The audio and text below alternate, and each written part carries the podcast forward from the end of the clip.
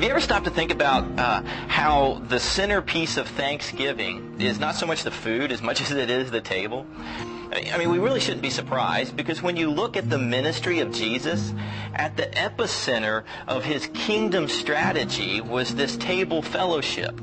It's really what ultimately got him into trouble uh, with the religious elite he said, you know what? If you've seen me, you've seen the Father, which basically is, uh, if you want to know how God thinks, how God acts, who God's going to hang around with, then watch me. And here he is sitting with prostitutes and tax collectors, people literally they called uh, people of the land. And it caused these religious elite to have a major theological nosebleed because there's no way that God could see these people as having honor and having worth. And yet Jesus took that and turned it completely upside down. And he said, let the little ones come unto me. And he reached into the gutters. He reached over the edge and into the margins. And he sat around the table and fellowshiped with them and brought them honor and brought them worth. At the center of his kingdom strategy wasn't the menu. It was the guest list. Uh, you know, this Thanksgiving may be just a little bit leaner than last Thanksgiving. You know, maybe you'll experience and feel some uh, anxiety and some worry about the external circumstances, uh, not just in the country, but in the world. But maybe that's a blessing in disguise. Maybe this Thanksgiving uh, can really be an opportunity for, for you, for your family, for your church, for all of us, um, to move from focusing upon just the provisions of God and focusing upon the presence of God, to move from focusing upon um, the menu to focusing upon the guest list. You know, what would Thanksgiving be like if you reimagined it? What would your Thanksgiving look like if you or your family or your church um, were to, uh, to set a couple of extra chairs up for individuals that were just lonely? and and touch the lives of individuals um, that maybe didn't have any market value, didn't have any honor, lonely people, people who have no one else. You know, in our country today, some 35 to 40 percent of elderly actually live by themselves. They have no one else. And you see Jesus on a regular basis, uh, reaching to people who were alone.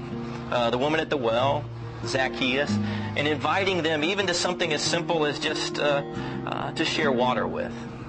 What would it look like if you started off with a, a menu as simple as bread and wine and remembered uh, that incredible presence of Christ and God in our lives. This Thanksgiving may have a little anxiety, it may have a little worry, but what would it look like if your Thanksgiving was, uh, was driven by love and graciousness and not anxiety and worry and fear? What would your Thanksgiving look like if you were to focus upon the guest list uh, and not the menu?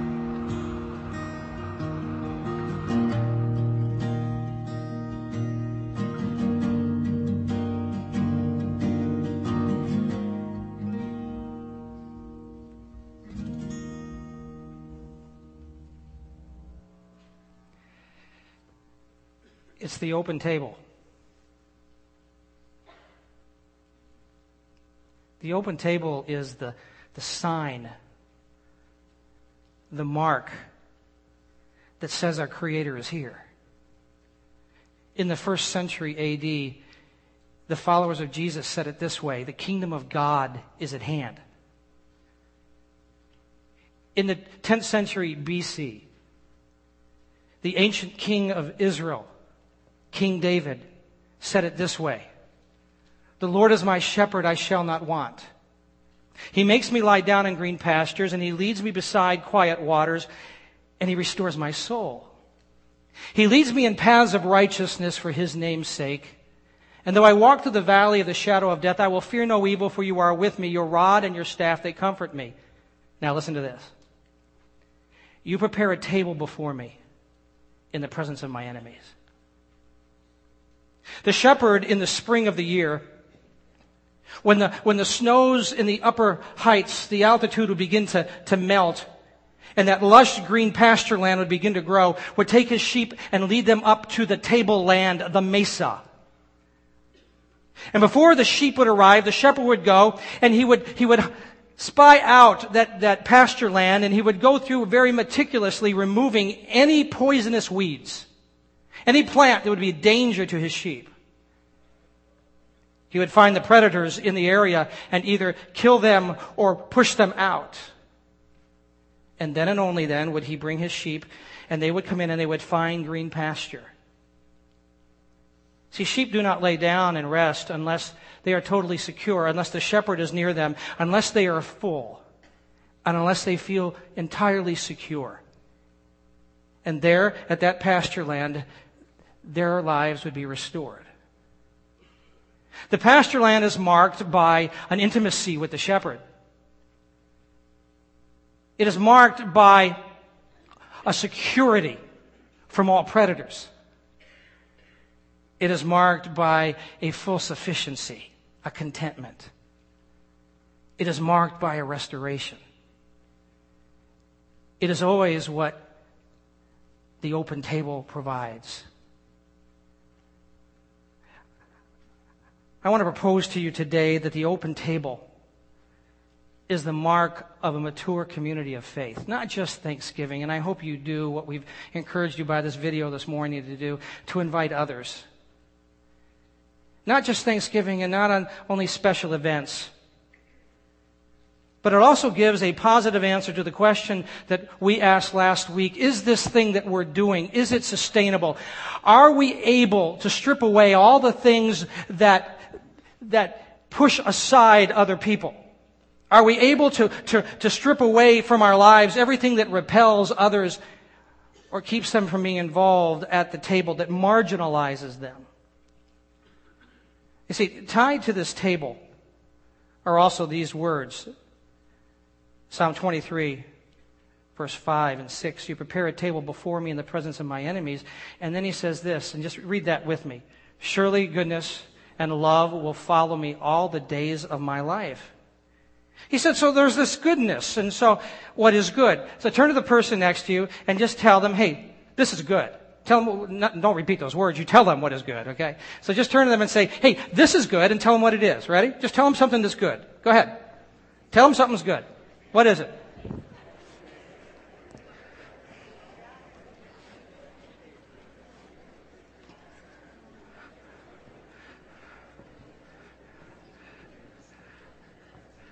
Okay, so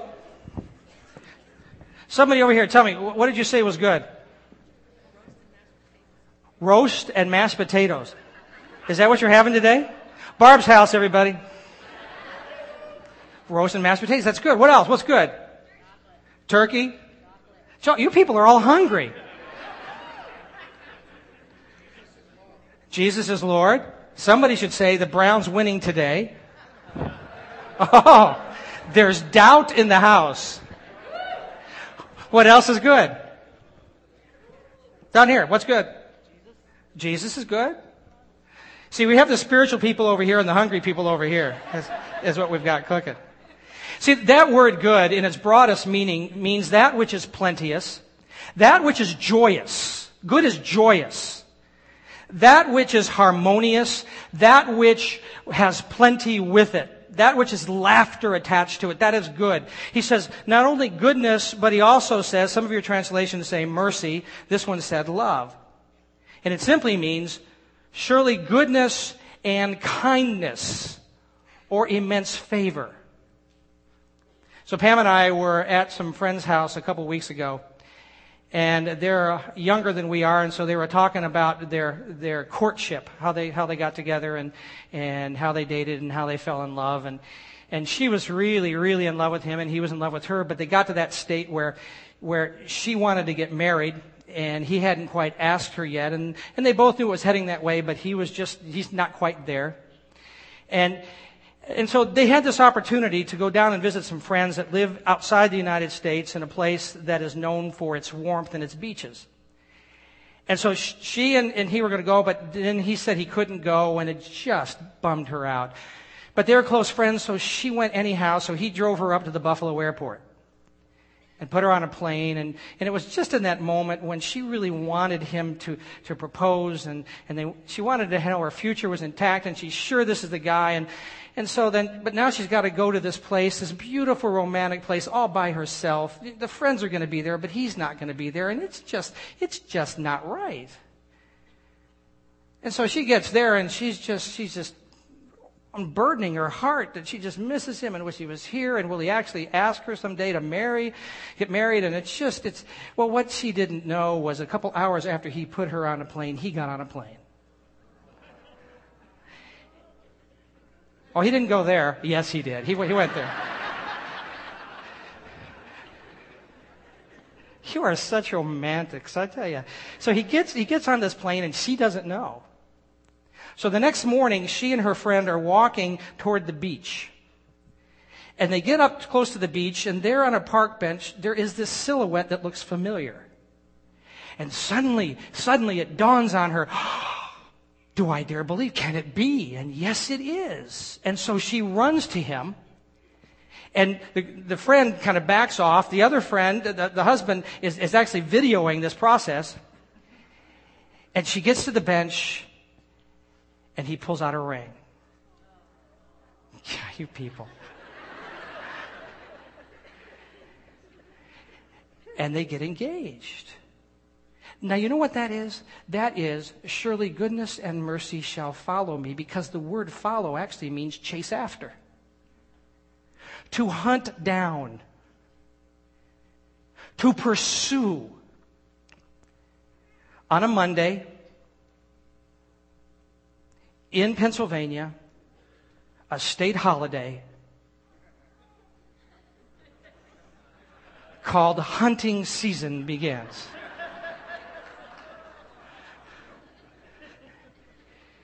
You're not going to catch any hunter sit down at the breakfast table, eat some biscuits and gravy, and just load up with the food early in the morning, then say, Mabel, Mabel, go over there and open up the front door. I'm expecting a buck. he, uh, he knows where I am. He'll be here shortly, past the gravy. No, you, you gotta hunt. You gotta pursue. So here's what he said. The people that go to the mesa, to the table, will go out with plenteous and, and, and an abundance of, of graciousness and kindness. They will, they will go with favor and they will go out and find people who need to be brought to the table. They will hunt them down. They will pursue them and bring them to the table. This table that has contentment. This table that has intimacy. This table that has an abundance. It is sustainable because he said, I will dwell in the house of the Lord forever. I will stay at this table that I've been invited to because there's always enough room. It's always been God's intention. With those who are his representation on the earth, that this is sustainable. He comes to Abram and says, Abram, I'm going to make a great nation out of you for this purpose. Not because, just because I love you and I know it'll give you, it'll give you such satisfaction knowing that you have an heir, you have a son. But I'm going to do this because I'm going to bless the world through you. That as we connect in a covenant relationship, in, in a love agreement, I'm going to use you as the vehicle upon which I'm going to come and heal a busted up world. And Abraham said, ah, let's do that. Let's go for it. And so God marks him. Because he's going to do this, he, his, his exclusive person, exclusive representation on the earth, and he's marked. And the scripture describes that marking. Genesis 17, verse 12 says this From generation to generation, every male child must be circumcised on the eighth day after his birth. This applies not only to the members of your family, but also to the servants born in your household and the foreign born servants whom you have purchased. All must be circumcised. Your bodies will bear the mark of my everlasting covenant. You will carry this mark if you're in covenant relationship with me, and it will be sustainable because it will go from generation to generation. This is not one of those deals where you have an emotional experience with God on a Sunday in a church service and you say, Oh, you've got my life, and then in two weeks it's not sustainable. It's not like a henna tattoo that you, you wear for a couple weeks and then it washes off. Then this is in you. This is, you're marked. This is a life change moment. It'll go from generation to generation. And he said this is an everlasting mark. Uh, the base word of everlasting is vanishing point. It means you may not see it as it extends out, but it'll go beyond your view and keep going and going and going till it vanishes from you, but it just keeps going. So here's what it means. The, the males of the, the Hebrew nation had been marked. Now, as God takes them into parts of the world that don't know God and in fact offend Him, they're going to take God's presence and His healing power into those lands and change the world in that spot. And here's the order from God. When you do that, do not marry the women of the nations where you go. Because when you marry those women, you also marry their gods. And you will violate the intimacy that you have with me. And here's the problem. We have this covenant relationship for two reasons. Number one, because I want to be intimate with you. I created you to be with me. And secondly, because we're connected together, I will love other people through you and I will change the world through you. But if you disconnect with me, I can't do anything with the world. You're my marked body. So, so practically, so you'll understand that if that happened, if they took a, a woman who was not of their faith, someone who worshiped other gods, and they wanted to be intimate, and they stripped down to be intimate. He was marked. She saw the mark. Say, hey, you're marked. And he would have to admit, yeah, because, because I made a promise to God, my creator. And my promise was that I would always obey him and always worship him. And hopefully at that moment he would say, I, I can't do that. I can't because I'm marked. Generations later, Paul the Apostle would tell us that when Jesus Christ came, he had fulfilled the promise that God had made through Israel that the world would be blessed and a Messiah arrives, this God in flesh on this earth. And Paul said that, this one who comes, this Messiah who changes the world, who heals it, is the head of what is called the body. And Paul describes the body. He said it's those who believe in him. They are the church. And please understand that when you are his body, God's body on earth is always clearly marked. We are marked. How are we marked? Paul describes that in Colossians, the second chapter, the ninth verse. For in Christ lives all the fullness of God in the human body. So you also are complete through your union with Christ, who is the head over every ruler and authority. When you came to Christ, you were circumcised, but not by a physical appearance or procedure. Christ performed a spiritual circumcision, cutting away of your sinful nature.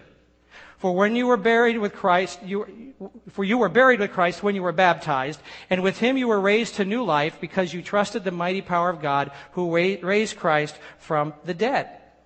How many of you have put your faith in Jesus and been baptized? Okay, so here's the deal. You got to know this. That when you said, Jesus, I put my faith in you, and you were baptized, Paul the Apostle said that when Jesus was immersed in his grave, and Satan, who ruled with death, brought death to Jesus, the payment for sin was been, had been made. So when you're baptized, you are dying with God, and therefore your sin has been paid for, and Satan has done everything to you that he possibly could do, and he's exhausted his power because his greatest power is death, and you have lived through that because Jesus died for you. And when you were buried and baptized, he said, I cut away that old sinful nature of yours. And I raised you up and marked you so that now you are marked as God's body on this earth to do what God wants to do. And what does God want to do? Well, when Jesus showed up, he made this great statement. He said, I am the good shepherd. And they said, Ezekiel 34. There's a description there of what the shepherd would be when he showed up. And Jesus is the fulfillment of that. And if Jesus said, This is what I do, he says, This is then what my body does, and here's what the body will do. And he describes it in Ezekiel 34, verse 16. I will search for the lost and bring back the strays. I will bind up the injured and strengthen the weak. But the sleek and the strong I will destroy. I will shepherd the flock with justice. You see, you strip the church and you get the church naked that is what you see. That is the mark. Find a church that does that, and you find a church marked by God. So, how did our body do this week? See, we can't say, we can't say, well, the worship was just so great, and it was, just, well, that's not, that's not the mark. We, we took a collection, and we got, well, that's kind of the mark, but it's not really the mark. He said the mark would be this, that you would leave the table, and you would go out and find those who have wandered away from the table and those who have been forced away by religion, and you would get them and you would bring them back, and, and you would seat them at the table, and then you would take a healing wrap and you would place it upon literally what the scripture says, their crushness, their, their, their busted up lives to bring them healing. And then he said, You would strengthen them because at the table, the body will strengthen the weak. The word weak is an interesting word. It, it means actually to be worn down, to be rubbed so much that it's just not much left. And it's more than just being, oh, you know, I'll be a baby, or you're worn out, big deal. No, this actually means you're so worn that, that you give out a travail, like, like, a, like a woman crying in travail. That, that painful cry, because there is the cry of one who is wounded. So you go out and you find that one who has been, been rubbed down in life, who has, has been, been worn down, and you bring them to the table, and they sit at the table, and you sit next to them, because here's what strengthen means. Strengthen means that I connect myself to someone who's worn, someone who is weak, someone who is broken, and my very presence next to them interjects into their lives my own vitality and my courage my courage and my vitality by being at this table with Jesus now courses into them until the time is that they're strong enough that they go out and do the same thing. Because this is an open table. And there's room for everybody. So we come here. We eat. We heal. We strengthen. That strengthening is a process, and the shepherd describes it. Ezekiel 34, 34, verse 27. They will know that I am the Lord when I break the bars of their yoke. Would you circle bars of their yoke? And rescue them from the hands of those who enslave them. Circle the word hands. They will no longer be plundered by the nations, nor will wild animals devour them. They will live in safety. Circle safety and no one will make them afraid. Circle the word afraid. I'll provide for them a land renowned for its crops, and they will no longer be victims of famine in the land or bear the scorn, and circle the, the, the word scorn, the scorn of the nations. So somebody sent me these pictures I'm about to show you this week, and, and it's going to be one of those, ah, uh, one of those, those ah moments. It's, it's, it's really cute, and, and, and it's entitled this is what stuff looks like. So here we go. This is what tired looks like.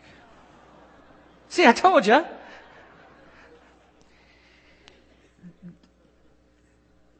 Actually, this is what sorry looks like. I'm sorry. I said sorry, wrong. Sorry. That's sorry. That's tired. There we go.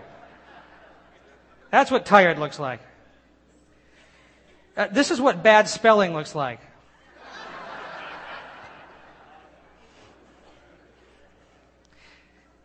This is what love looks like.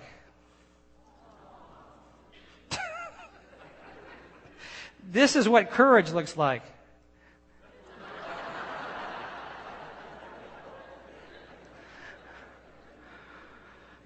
This is what good grief looks like.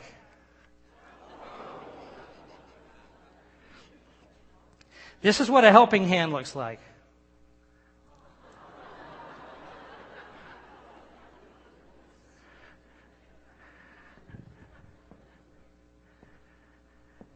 Isn't that cute? Just so, ah, cute. Just you go, ah, again. It's not so good. Ah. It's so cute. Well, here's the problem with life.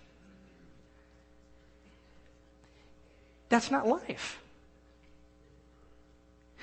We as a staff have been dealing with people in these last weeks that are going through some horrific crises. And it's not cute. And we've got to be careful that we don't make this table, the church, just a cute place. Because for that matter, then to get there, you, you have to be a cute person. And you have to have cute problems. And you have to fit our cute schedule.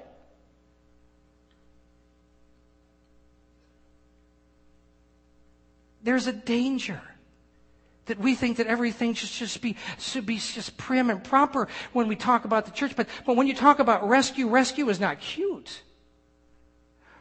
When I was a lot younger and, and my dad was running church camps in western New York in the early 1960s,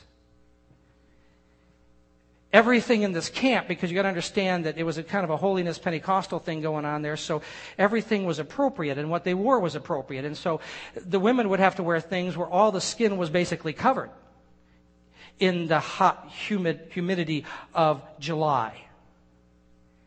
And so everything was appropriate. Everybody wore, guys would even wear ties during the day. And, and, and then there, obviously there was no big swimming at the lake. You can't do that. Because Jesus could come and that would ruin everything. So you, you can't do that. So one night we're in the tabernacle, which is the, the, the big barn type thing with the, the sawdust floors and the, and the wooden benches. Because the more sawdust you had and the more wooden benches you had and the more rickety they were, the more holy you were at that moment. And they were all there. They were appropriate. They were dressed the way they're supposed to be dressed. And even guys were wearing ties on a hot, hot July night. And, and, and so I'm, I'm, I'm in the bench with my dad, and I got my head lay, laying down because the, the music's over and the preaching started, and so everybody knows that when the preaching starts, you go to sleep.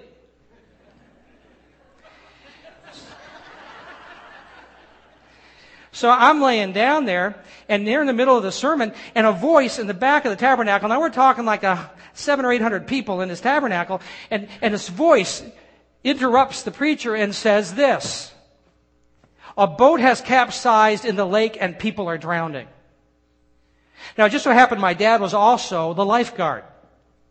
He flew out of the bench, which means that I flew with him because my head was in his lap. I landed on my feet and he took off in a dead run out to the back of that tabernacle. And I'm going to tell you all appropriateness just went out the window. He is running down toward the beach and his shoes come flying off, his socks come flying off, his shirt gets ripped off, and he hits the water at a dead run. Those people were rescued. And there was nothing cute about that rescue. In fact, there's nothing convenient about a rescue.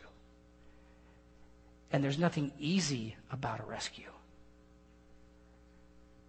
God forbid that cuteness would keep us from bringing someone to rescue.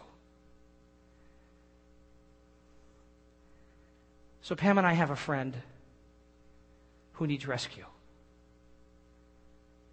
Within the last year, she has gone through the most horrific abuse that most anybody could go through. She is tied at this moment to her abuse. The scripture we just read said that the, the shepherd would come and untie the person from the bars of the yoke that they're carrying. And she is tied to a bar. It is it's a picture of this bar, and you're tied over it as, as someone who's been taken as prisoner. And that word yoke actually has at its root the word abuse. She is tied to her abuse and can't get free. You say, well, bring her to the table because at the table, there at the table, people get healed. At the table, everything's cool. But that's the problem. In this process, she doesn't have a cute problem. She is really at rough, raw edges. And when she talks to people, she doesn't give them the words they want to hear to get invited to the table. When they say, just, you know, you gotta have faith, she says, well, I don't. And they go, oh, you can't come to the table. Because you would mess it up for everybody else because it's just, it's too rough, it's too raw, it's too edgy. Last week she sent this email to us and I'm going to have permission from her to read it to you. We're going to call her Julie. It's not her real name, but the words are true. And she has this friend we're going to call Dara, not her real name, but she's real.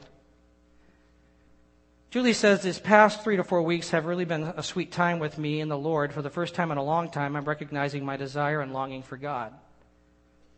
It has continued to be difficult to engage in any type of Christian community. I have learned over and over again through this time that Christian community is such a dangerous place to be when your life falls apart. There seems to be two unwritten rules that exist. The first is being that, that mourning has a time limit. And secondly, there is a Christian way to mourn. That it's acceptable to struggle, but only if we season this with hope.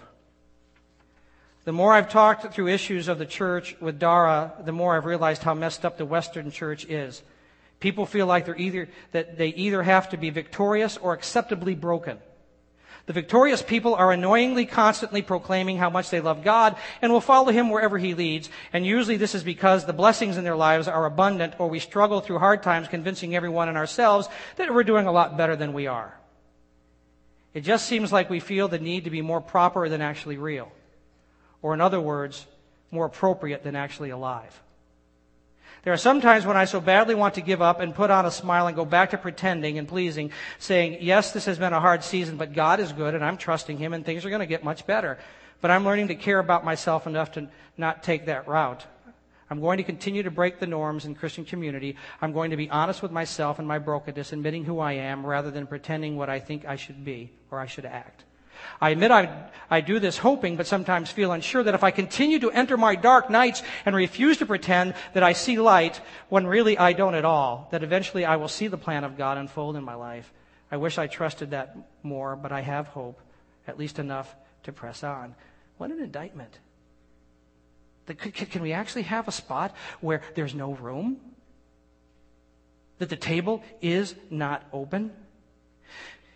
To help her I've come to this conclusion to help her to get to the table, we've got to understand her pain. And to do that, we must outlive her abuse.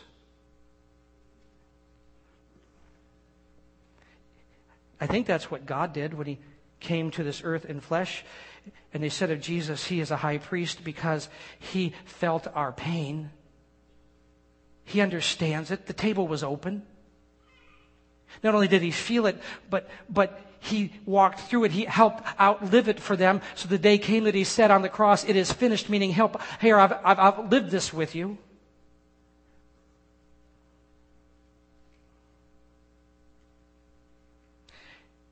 We have this thing in the, in the church that we say where two or three gather together in his name, God is there, and that's scripture. And where two or three agree on touching any one thing, it shall be done. And we've just we've taken that and morphed it into if you've got a prayer need, two or three of us will pray for you, and we're done. No, no, no, no agreeing on any one thing means beginning to feel their pain and helping them walk till they are healed so that you outlive the abuse. You outlive the pain. One of the signs at this table is marked by God is our unwillingness to leave someone out there and not get them in here. When our kids were in high school, for years, it was a regular thing that they would bring friends home, and and then they would say, "Hey, we're all here and we're hungry." So we'd order pizza, and Pam would make some kind of, of dip for chips and, and whatever else she would make, and then she'd say it's ready, and then they were like locusts.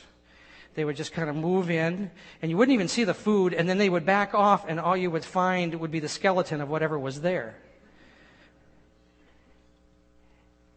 And then it was a mixed group and the guys had friends there, the girls would leave and, and, and the guys would be hanging out and we'd go to bed and the next morning we'd get up and we would never know how many people would be in our house. They'd be on the couches, they'd be on the floor, they, they, they, wherever you could put them, they're, they're there. Because the table was always open. The table tells us that we must be open 24 7. That scripture we read said they will live in safety and no one will make them afraid. It means that the community is designed to be a refuge, especially for those people who are terrorized. Come sit and find peace right here, right now. See, I've told you about him. His name is Mel. He lives in Boise, Idaho. Mel's table is pretty big and it's way open. So a guy calls Mel and Mel answers the phone and the guy says, Is this Mel? And Mel says, Yes, this is. And the guy says, I need help. And Mel said, Where are you? He said, I'm, I'm, down here at this exit. He said, I'll be right there to get you. And the guy says, You don't even know what I need and who I am. And Mel said, It doesn't matter because you need me. I'll be there. And he does. Because Mel's table's open 24 7. That is the mark of this table.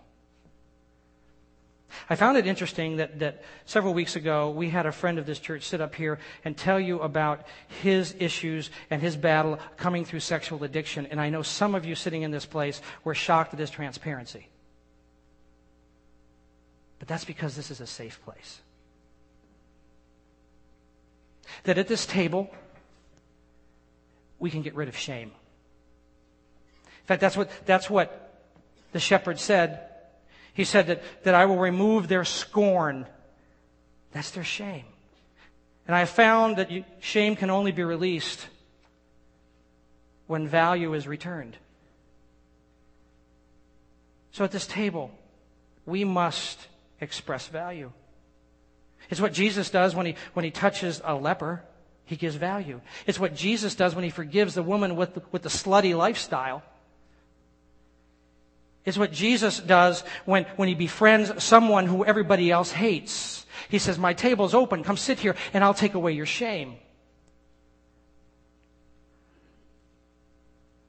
I met a guy several years back. I was with my friends, and one of our friends had met this guy who happened to be the leader of a nonprofit agency that is world renowned.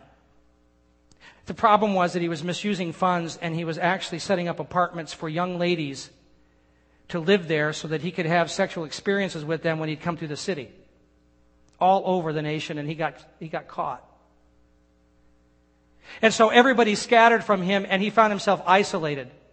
Except my friend went to him and others came to him and said, Hey, we're with you. We'll walk, walk through this. And so this guy has gone to trial. He's about to be sentenced and we meet him at a table.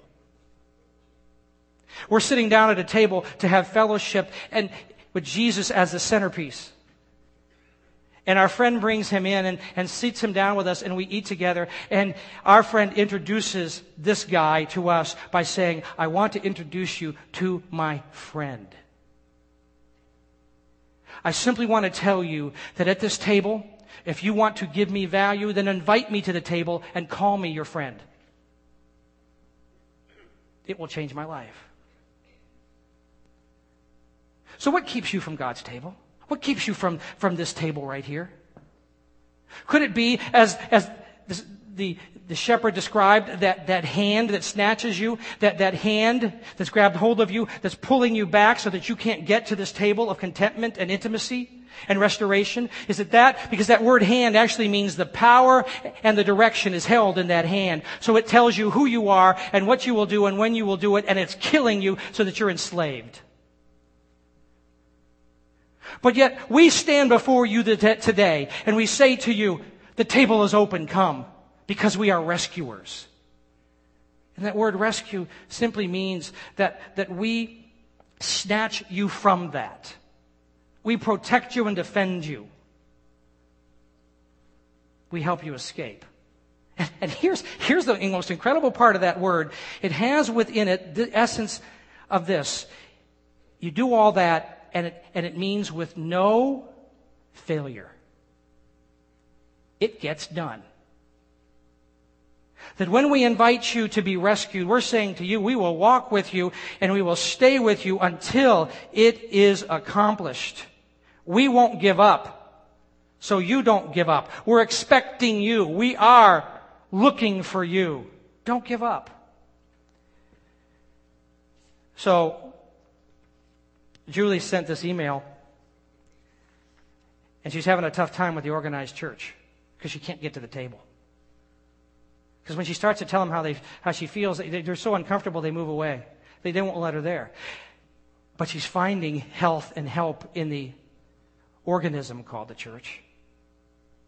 Because there's this friend, Dara, who's a believer in Jesus, that she gets with at least three times a week.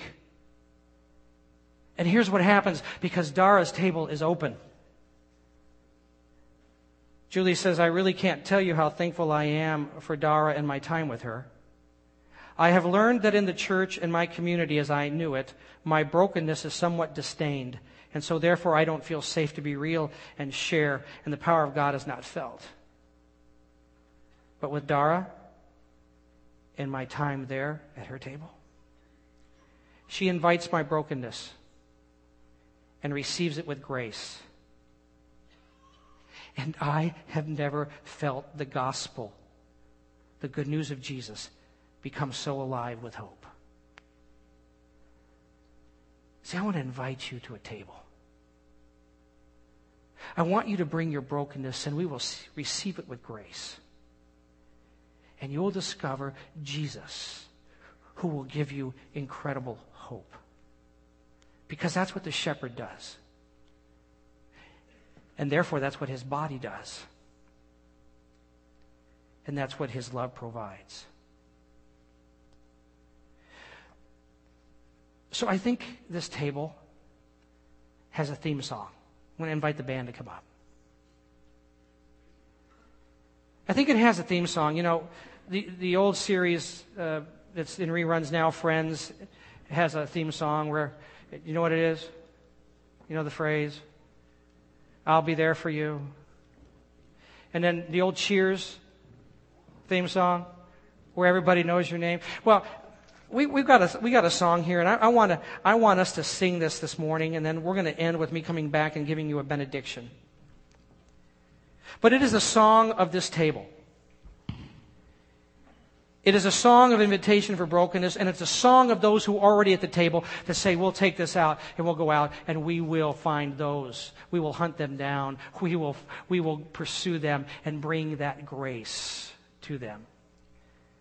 And so I'm going to invite you to stand. And that's not your cue to leave, because I want to give you a benediction. And so I'm going to invite Jenny and the band, the worship team, now to lead us. And would you make this your theme song for this table?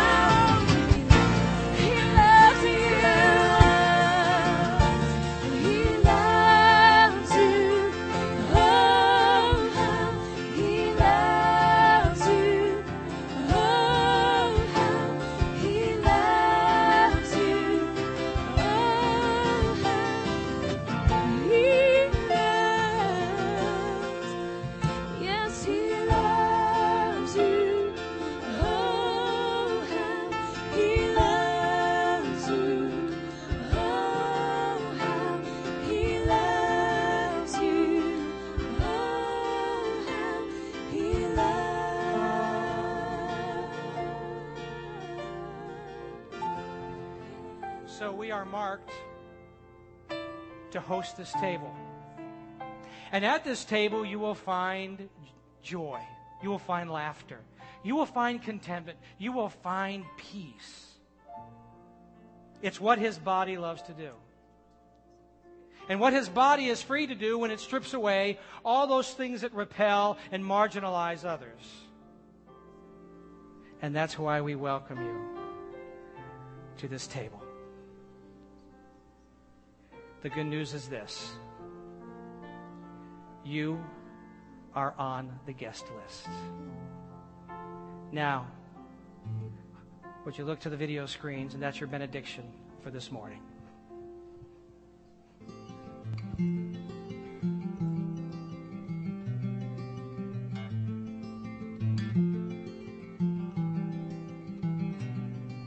Go now in the joy of knowing that you have been included.